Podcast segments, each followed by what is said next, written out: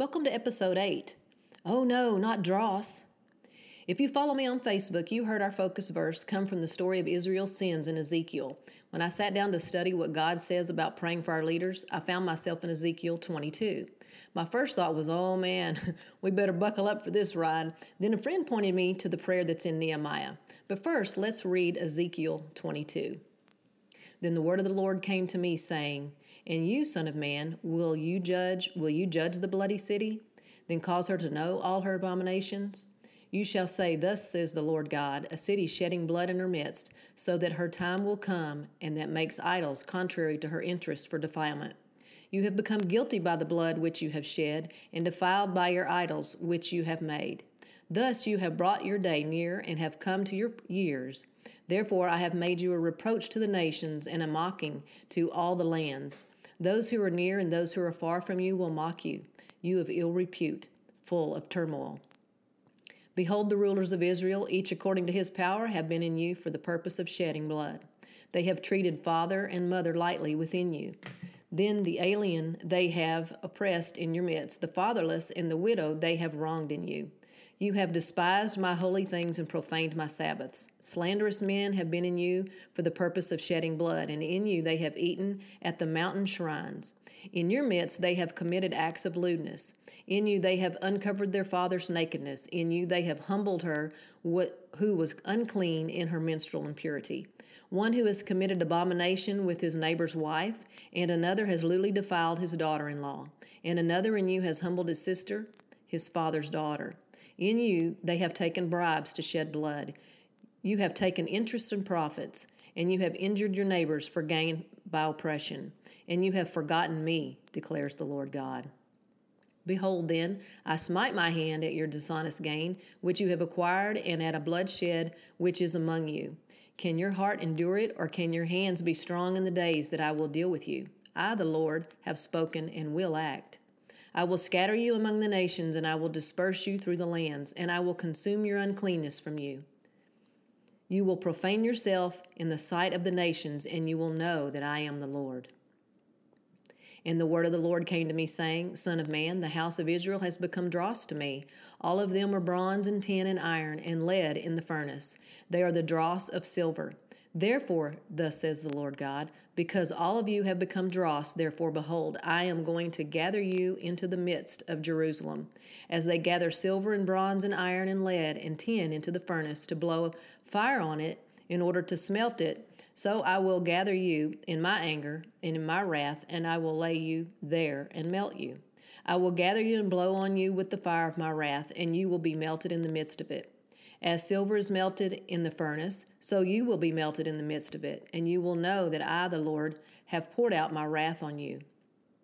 And the word of the Lord came to me, saying, Son of man, say to her, You are the land that is not cleansed or rained on in the day of indignation. There is a conspiracy of her prophets in her midst, like a roaring lion tearing the prey.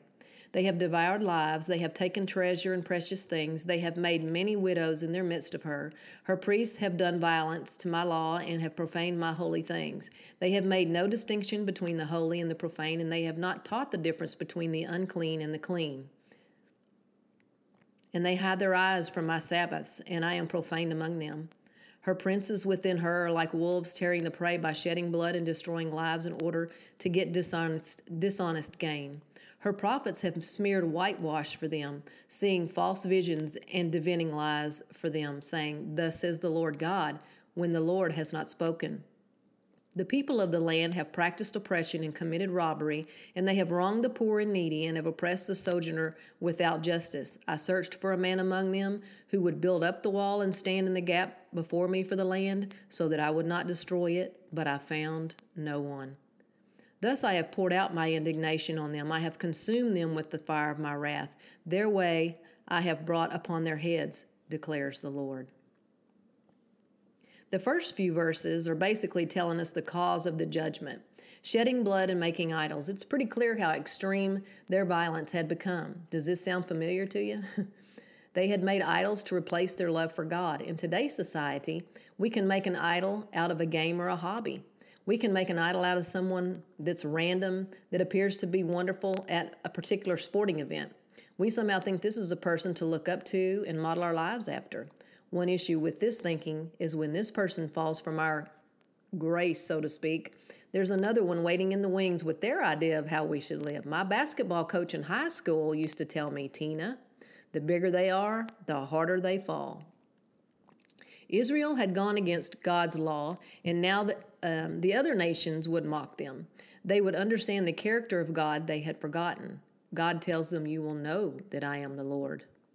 The Lord said the house of Israel had become dross to him. Dross is the useless metal that's left on the sides of the furnace when the pure metal is melted and poured out. Israel was useless because of their sin. God was gathering them in Jerusalem to pour out his wrath on them.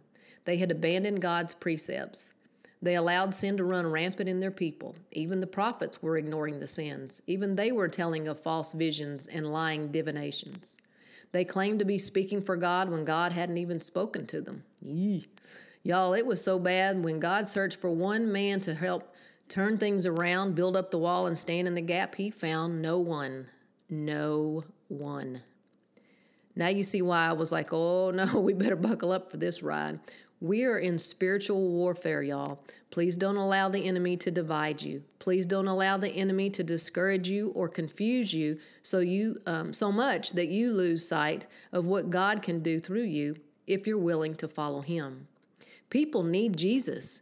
Lost people act like lost people. Now let's read Jeremiah. Um, sorry. Now let's read Nehemiah one. The words of Nehemiah the son of Hachaliah. Now it happened in the month Chislev in the twentieth year, while I was in Susa, the capital, that Hanani, one of my brothers, and some men from Judah came, and I asked them concerning the Jews who had escaped and survived the captivity and about Jerusalem. And they said to me, The remnant there in the province who survived the captivity are in great distress and reproach, and the wall of Jerusalem is broken down, and its gates are burned with fire. Now it came about when I heard these words, I sat down and wept and mourned for days, and I was fasting and praying before God of heaven. And I said, I beseech thee, O Lord God of heaven, the great and awesome God, who preserves the covenant and loving kindness for those who love him and keep his commandments. Let thine ear now be attentive, and let thine eyes open to hear the prayer of thy servant which I am praying before thee now, day and night, on behalf of the sons of Israel, thy servants, confessing the sins of the sons of Israel, which we have sinned against thee. I am my father's house, have sinned. We have acted very corruptly against thee, and have not kept the commandments, nor the statutes, nor the ordinances which thou didst command thy servant Moses.